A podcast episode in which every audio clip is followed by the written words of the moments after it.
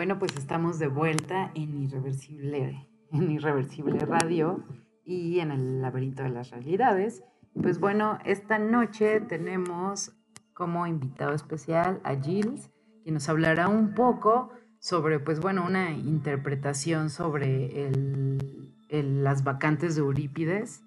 Y, y, pues bueno, vamos a darte la bienvenida, Gilles. Gracias por aceptar la invitación el día de hoy. Hola Sharon, hola Eric, muy buena noche. Qué gusto estar con ustedes aquí compartiendo. Ah, tan, tan deliciosa tragedia. Sí, pues muchas gracias porque bueno, pues, tengo entendido que bueno, tú fuiste quien propusiste este tema tan delicioso y pues bueno, así es que lo estamos disfrutando mucho, pues muchas gracias.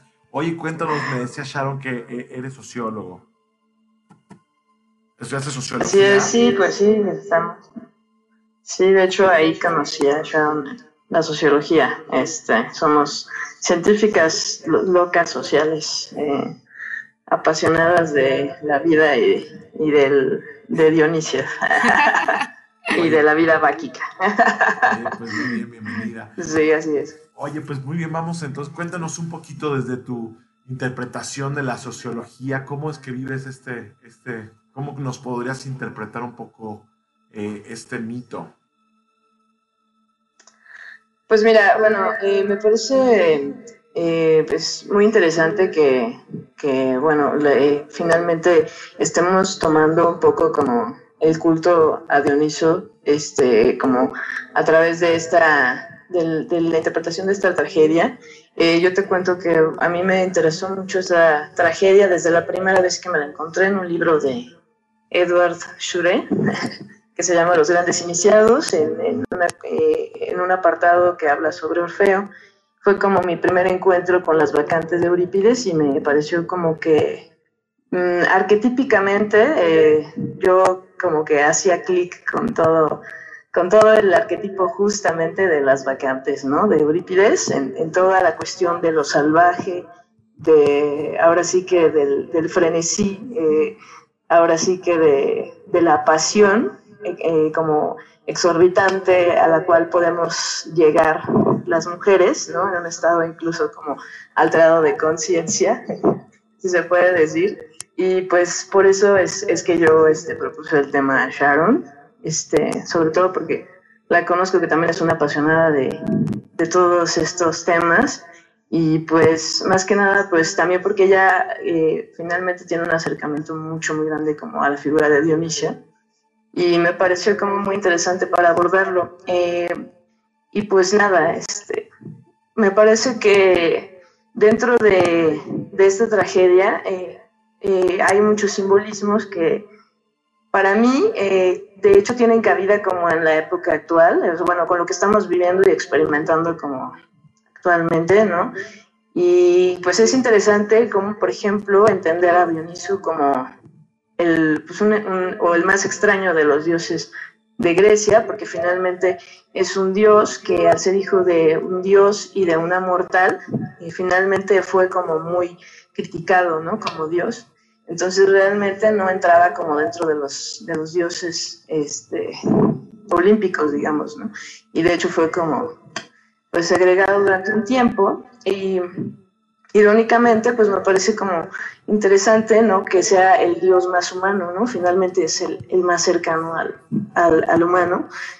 Y justamente por esta, digamos, dualidad de su, de su, de su personalidad o de su carácter, es que me, eh, es fascinante y al mismo tiempo es, este, es misterioso y a veces hasta resulta terrorífico, ¿no? Para, digamos, para cómo está escrito o para cómo está descrito este, con respecto a la relación con las mujeres o las vacantes de, Eurípides en este caso, que finalmente sí son este, tratadas como, como especies de monstruos, ¿no? O como con una, un carácter monstruoso o como, como un carácter terrorífico o, o que sí llega a atemorizar, ¿no? Y finalmente pues estamos hablando de que eh, pues finalmente la Grecia clásica era una, una, Grecia que estaba obsesionada con la ciudadanía, con el bienestar de la ciudadanía, y parecería que las vacantes en este sentido reflejaban eh, pues una forma de festividad que no era como característica de,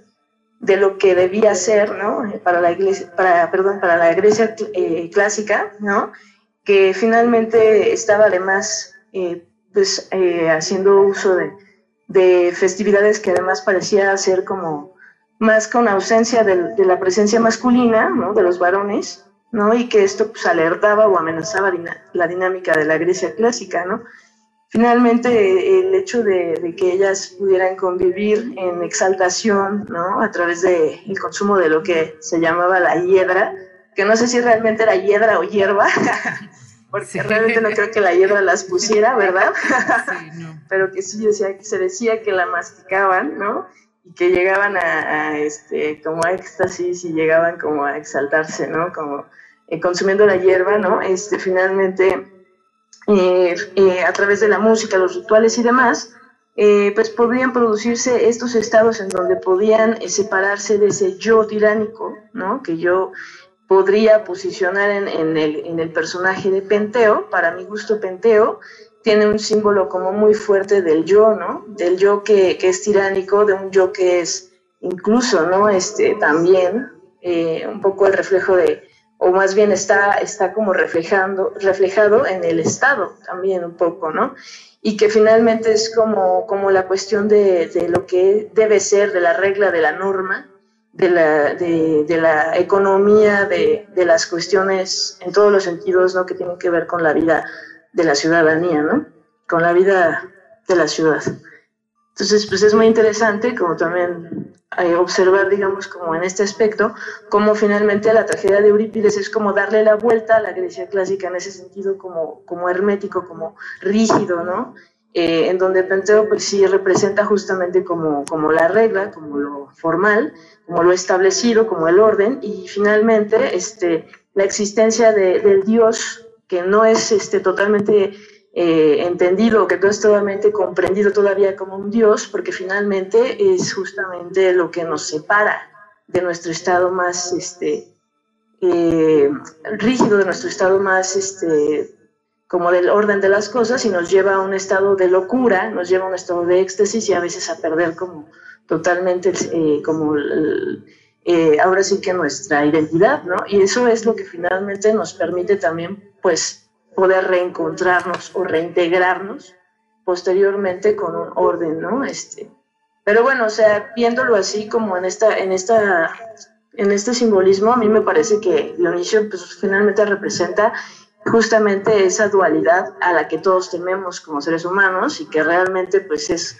algo que además este, al estar como representado en, una figura o en la figura femenina en el, en, el, caso de las vacantes, que son las seguidoras de Dioniso, pues obviamente resulta más aterrador todavía, ¿no? Que además pareciera como que al tener esta figura de una mujer que además eh, termina finalmente desmembrando a, terminan desmembrando a, a, este, a Penteo, pues obviamente es como, como, como se entiende como algo totalmente gore, ¿no? Como totalmente salido de, del orden ¿no? de las cosas y, eso se, se, convierte en algo totalmente aterrador, lo cual es, es, gracioso porque cuando hablamos de la Grecia este, clásica, en un sentido en el que se narran, en, en muchas de las tragedias se narra a, cómo mueren las vírgenes en sacrificio, pues parecería normal, ¿no?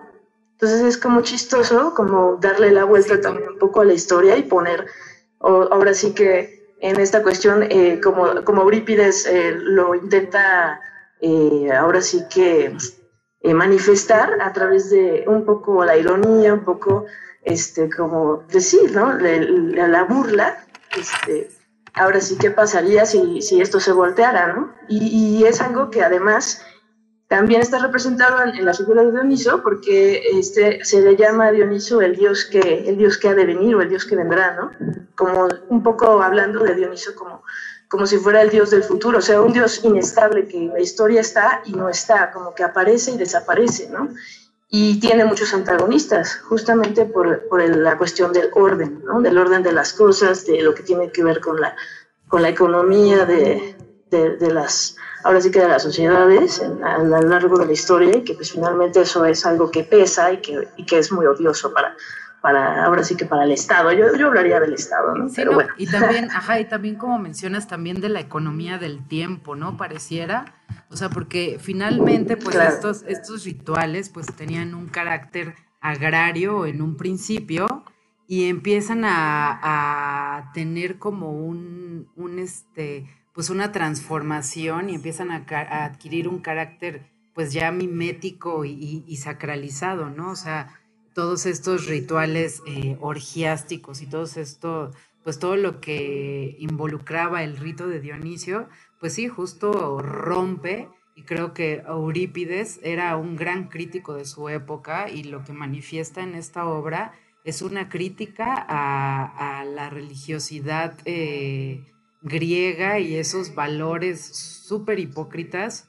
De, hecho, hay varios este, autores, autores griegos que, critican así toda la hipocresía, así de que, ay, sí, vamos a vivir una vida como, como Zeus o como Apolo y demás, pero por el otro lado, pues eran deshonestos, eran, este, pues no, no, no eran fieles, ¿no? A, a, estas creencias o sus comportamientos. Entonces yo creo que justo así como lo mencionas, pues sí, ¿no? Eurípides este, da cuenta de, esta hipocresía y pues utiliza justo la imagen del mito de Dionisio para hacer una, pues sí, una crítica, ¿no? Al racionalismo exacerbado de, Grecia y pues también que, que Dionisio representaba pues también la fiesta, ¿no? Por supuesto. Sí, es, es como súper, súper interesante porque exactamente, ¿no? Es, es como eh, o sea, la ambivalencia también de este, de este Dios, ¿no? Que tardó en ser reconocido como Dios finalmente, pues eh, es algo como incluso muy estético, ¿no? O sea, y como es, finalmente es, eh, bueno, Eurípides como poeta también yo creo que obviamente lo toma porque está hablando de un arte mayor, está hablando de, un arte de la existencia, de, la de, de, sobreponer la experiencia como a la razón, ¿no? Un poco, y, dar, dar la oportunidad también a la experiencia de integrarnos como seres, eh, ahora sí que vivos, ¿no? O sea, como seres pensantes, como seres conscientes este, y, como, y como humanos, finalmente, que es como lo que nos hace divinos, ¿no? Lo que nos puede reconectar, digamos, a manera de este, divinidad, ¿no? Finalmente, yo es lo que Sí, es, lo que yo podría decir, ¿no? También, en ese sentido. A mí me gustaría, yo tengo como también me, me, pregunto mucho de las vacantes, ¿no? De que de alguna u otra forma también esta forma de, de, bueno, de que eran mujeres, si, eran las tías, eh, eran tías, eh, eran sus tías que en realidad estaban como, eran las tías de Dioniso, ¿no? No sé si. Sí, y que en un, y que en un principio lo rechazaban y al final pues terminaron pues aceptando. Pero era un castigo, como también lo decían, ¿no? Qué interesante, ¿no? Como el hecho de que vivían en un culto eh, de, de, una palabra, ¿no? Que en realidad como que fuera de sí, eh, extasiadas ante la figura. Como que es una como que también es un, como que es un recurso interesante porque también es como que este Dios que castiga a aquellos que eh, como que no permiten eh, esta libertad, ¿no? Como que es este, como que ah, es el castigo del represor, ¿no? Que, recibe el represor. No sé, es muy, muy interesante. Eh, a mí me parece, ajá, es, es, es muy interesante lo que dices porque yo también lo estaba como pensando pero a mí me parece incluso como que, bueno, no sé, o sea, habría que andar más en eso, pero yo, yo me parece que, que la verdadera tragedia en sí es que ninguno de los antagonistas de Dioniso en realidad pueden dar cuenta nunca de que él es el dios. O sea, si te das cuenta, cuando él se manifiesta a Penteo y dices que yo estoy aquí, o sea, Penteo jamás lo ve, ¿no? Por ejemplo. Y también, por ejemplo, bueno, eh, estuve eh, bueno, investigando, ¿no? Alguna otra, otras supositoras que tenía también este Dioniso eran llamadas las miñades, que eran mujeres que no querían participar en el culto este, a, a, Baco o a, o a, Dioniso, que eh, justamente eran mujeres como de bien, ¿no? O sea, como lo que representa justamente como esta cuestión de la rectitud y todos esos valores como más cristianos, ¿no? Un poco. Y, finalmente, o sea, lo, curioso es de que justo, ¿no? O sea, me parece que la mayor de las, o sea, la tragedia en sí está representada en, en, esta, en que ninguno de estos antagonistas en realidad pueden dar cuenta de las manifestaciones de Dios. Es como no dar cuenta de que está en ti misma, esa, está en ti mismo esa dualidad, ¿me explico? O sea, a mí me parece un poco más como en ese sentido, como jugar, así como un juego de palabras, ¿no? Como este, no sé, no poder reconocer en ti mismo esa, esa divinidad, ¿no? Sí, o, esa, a mí me parece un poco más por ahí. O, esa locura, ¿no? O sea, como... O esa locura. Ajá, exacto. O sea, como obviamente eh, había una temporalidad dentro de los griegos donde casi más de la mitad del año pues se la pasaban trabajando y, y eso ayudaba a que pues el Estado se fortaleciera, hubiera un orden, hubieran leyes y demás. Pero justo Dionisio entra en esos momentos de cosecha donde se crea incluso pues el vino y también este, se crean las fiestas y demás. Y entonces es justo pues eh, romper con, con, la temporalidad, ¿no? O sea, del trabajo y pues dedicarse pues a la, a la fiesta, ¿no? A las bacanales. Bueno, Claro, exactamente. bueno, también, pues qué interesante. Qué interesante, ¿no? Como Dionisio en realidad es como ese elemento que todos eh, tenemos, ese elemento que al final de cuentas eh, la sociedad nos quiere como, este, pues que tenemos que reprimir, que la, social, la sociedad nos reprime, pero que es tan parte de, de todos los hombres y que como los griegos tratan de darle un lugar a esta parte de esta parte de locura, de, que somos uno, todos somos amantes del éxtasis y un lugar divino que ha querido ser ocultado desde los griegos.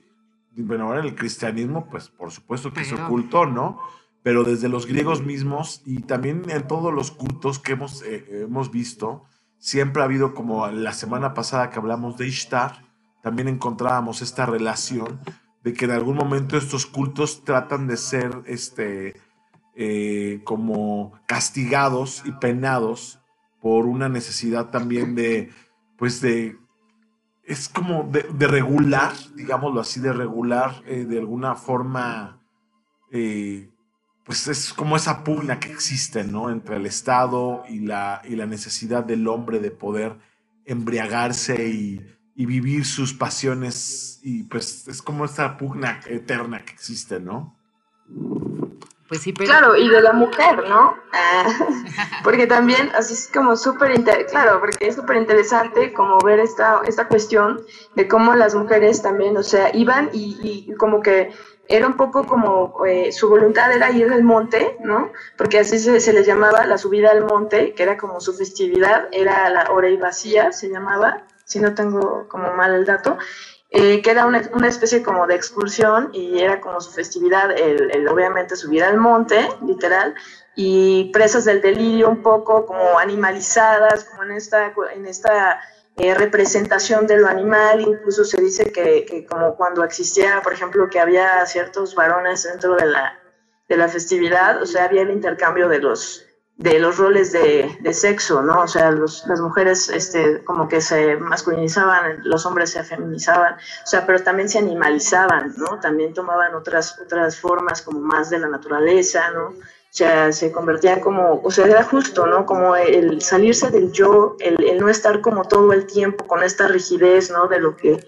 de lo que se supone que debe ser, y, en ese escape lograr como justamente el, reencuentro como con otra vez con, con, un estado como de calma, ¿no? Como un estado como de, no sé, como catarsis diría yo, ¿no? Sí, y es interesante. Y bueno, o sea, eh, ajá. Es interesante lo que mencionas, es interesante lo que mencionas, porque justo se, se, revierten incluso los roles de género, ¿no? Porque finalmente Dionisio este, se disfraza de, de, de mujer, ¿no? Entonces, también hay varias lecturas que se hacen alrededor del tema y pues que hablan de, estos rituales extáticos que han existido en diversas culturas y que es fundirte con el todo y fundirte con las demás personas para que se, desaparezcan esas divisiones, ¿no? En este sentido, pues también incluso pues de género, ¿no? Sexuales que bueno, en ese tiempo se veía de una manera diferente, pero es muy interesante también el valor que tiene la mujer dentro de los rituales que no normalmente la tenían en este, pues en toda la religiosidad griega.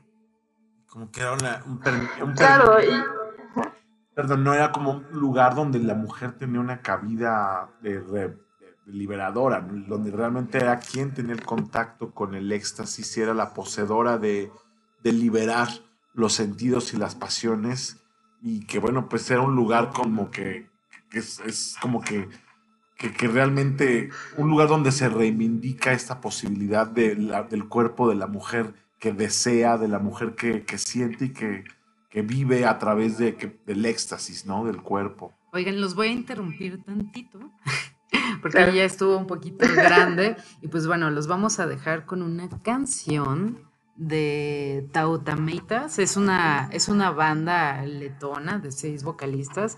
Pues bueno, esperamos que les guste. Esto es el laberinto de las realidades.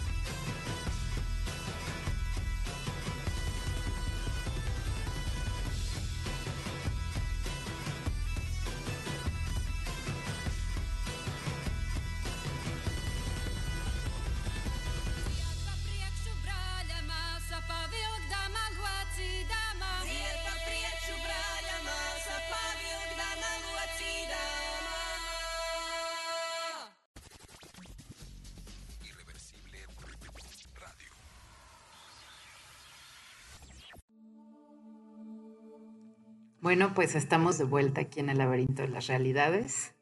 Oye, pues muy bien. Oye, pues yo quiero retomar un poquito eh, justamente de cómo esta represión y esa decadencia que apunta Nietzsche eh, eh, fue justamente con la, con la aniquilación del culto de dionisiaco que devino en, pues en el cristianismo que tanto él critica, ¿no? Él considera que realmente, como bien lo decíamos en algún momento, eh, este, este es una parte esencial de la cultura, ¿no? Esta posibilidad de poder liberarnos es parte como de una reiniciación y de un recordamiento de la muerte, ¿no? Un recordamiento de que, de, un recordatorio de que la muerte está, está constante, es constante en nuestra está constante con nosotros, ¿no? Que realmente es, una, es, un, es un llamado a la muerte, esta, este momento de éxtasis que todos celebramos y que a todos nos, nos gusta. Ay, sí. éxtasis. La fiesta.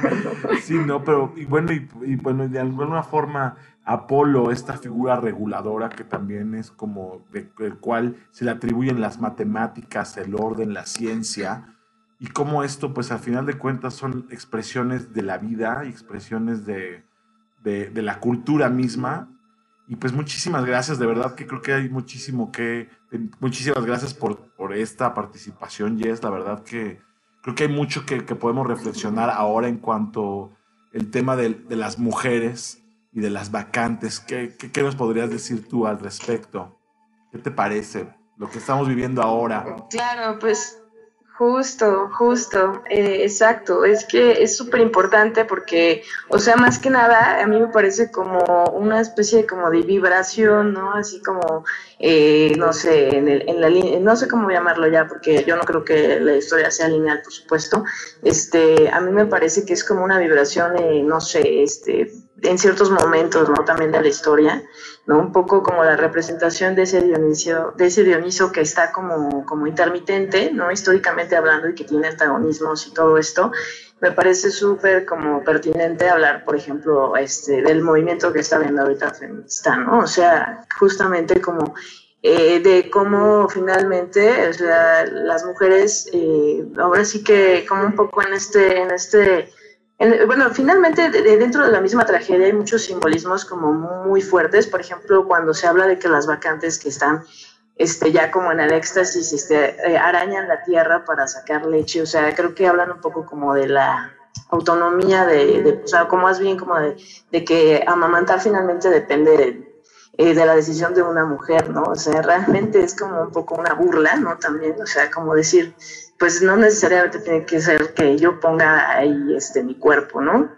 Eh, de, finalmente un poco el papel de la mujer que no puede pervivir si que finalmente este, estas mujeres no pierdan en algún momento el control, ¿no? O sea, finalmente eh, el, el, hecho de que eh, la misma sociedad no puede sobrevivir sometida a un orden continuo y sin fisuras, a una contención o a las reglas de urbanidad, ¿no? En donde además, este, pues la religión que está impuesta o que, o que pertenece al orden cívico, ¿no? Finalmente ya no corresponde con las demandas de, de, una sociedad, ¿no? O sea, o de, o de las, o, incluso del sentimiento, de los sentimientos de una sociedad, ¿no?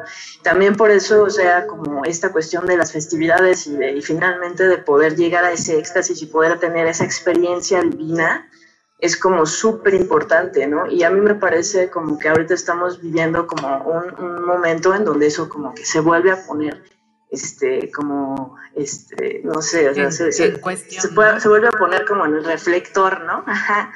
Y, y, me parece como muy, muy, muy chido porque finalmente yo sí siento que lo estamos viviendo ahorita, ¿no? O sea, como este contraste de lo salvaje con el, con el orden, ¿no? O con el, este, con el, con el régimen así como súper arcaico, ¿no? Y lo que, con, y lo que conlleva el riesgo, ¿no? También de, del desorden absoluto, el caos y la locura, ¿no? Que finalmente pueden este, hacer eh, o, o, que pueden provocar una, que puede provocar una psique en, en, en, exaltación, ¿no? Que además ha sido reprimida históricamente, o sea, durante muchísimo tiempo y que pues que tiene todo el derecho de, de liberarse, ¿no? Entonces a mí me parece como que estamos viviendo una época justamente como de liberación y qué mejor época para vivir como dionisiacamente que esta, la verdad.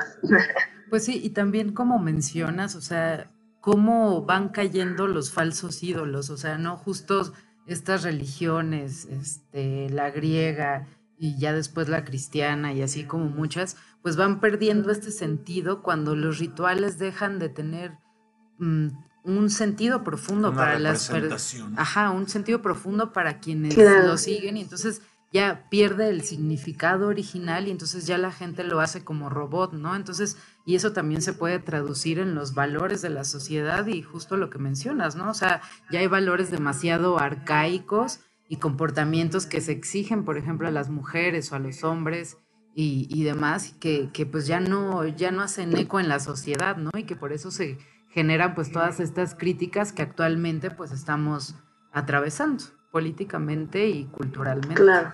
Pues está, parece también que estamos viviendo un momento, como lo decías, Jess, donde como cómo las mujeres, al ser objeto de esta represión, están en un momento de éxtasis, ¿no? Están realmente eh, queriendo, eh, como gritando, exigiendo su derecho, en un derecho que siempre ha sido callado y que es un momento donde realmente el éxtasis dionisiaco está eh, del lado de las mujeres, creo, ¿no? Y creo que tienen, toda, tienen todo su derecho de, de exaltarse y de poder demandar lo que siempre les ha sido negado, que es el derecho del cuerpo hacia sus cuerpos y donde el cuerpo siempre ha sido posesión de los hombres y objeto de intercambio de los hombres transgeneracionalmente. Entonces creo que vivimos una revolución mental eh, donde parece ser que sí, eh, eh, vivimos un momento de donde la de crisis, de explosión, pero justamente creo que Creo que, creo que vienen un momento de neoidentidades, de nuevas, y donde se están constituyendo un nuevo sentido de la identidad femenina.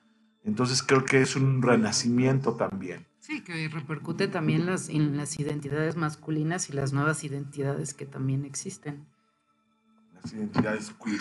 Sí, claro. Y bueno, si, si se puede, bueno, a mí me gustaría como nada más terminar con una frase que me encontré de un libro de dioses de Joseph Campbell que dice, cuando la psique se le reprime, cuando a la psique, perdón, se le reprime un poder y este explota, lo hace siempre con una fuerza terrible y tenemos que permitir que esto ocurra. Este poder tiene que liberarse y salir. Debemos facilitar que se reconcilie consigo mismo hasta que vuelva a apaciguarse. Así que ahí está.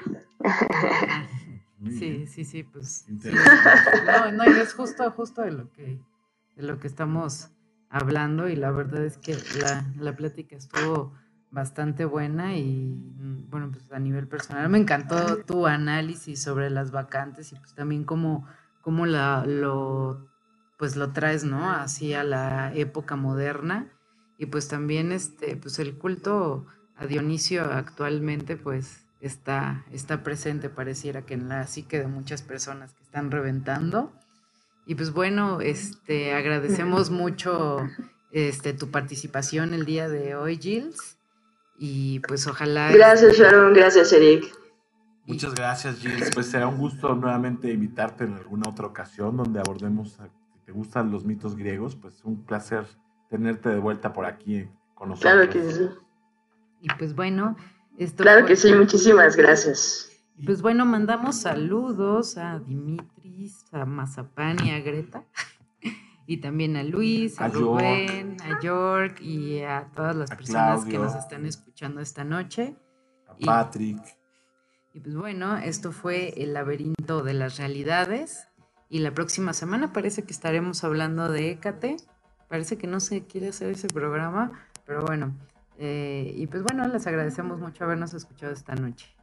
Pues muchas gracias y pues bueno, les recordamos pues seguir proponiendo temas. Para nosotros su opinión es muy importante.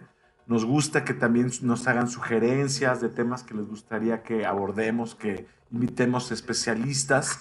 Eh, pues siempre es un gusto tener este, especialistas o gente que tiene el interés de, pues, de opinar y de seguir eh, aprendiendo sobre diversos temas. Nos dicen que si vas a mandar besitos esta noche.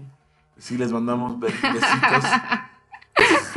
Un saludo a Tijeras también, que siempre nos escucha, y a Ruth también, que justo ella nos estaba hablando un poco de la enología y de cómo eh, Dionisio, bueno, estaba, era parte de, pues, de la preparación del vino, ¿no? Y todos estos rituales, pues, estaban relacionados con, pues, con la producción de vino y, pues, actualmente eh, nos, nos comentaba ella mientras estábamos en el programa que pues aprendió bastante, ¿no? A partir de, pues, de, esta, de este mito.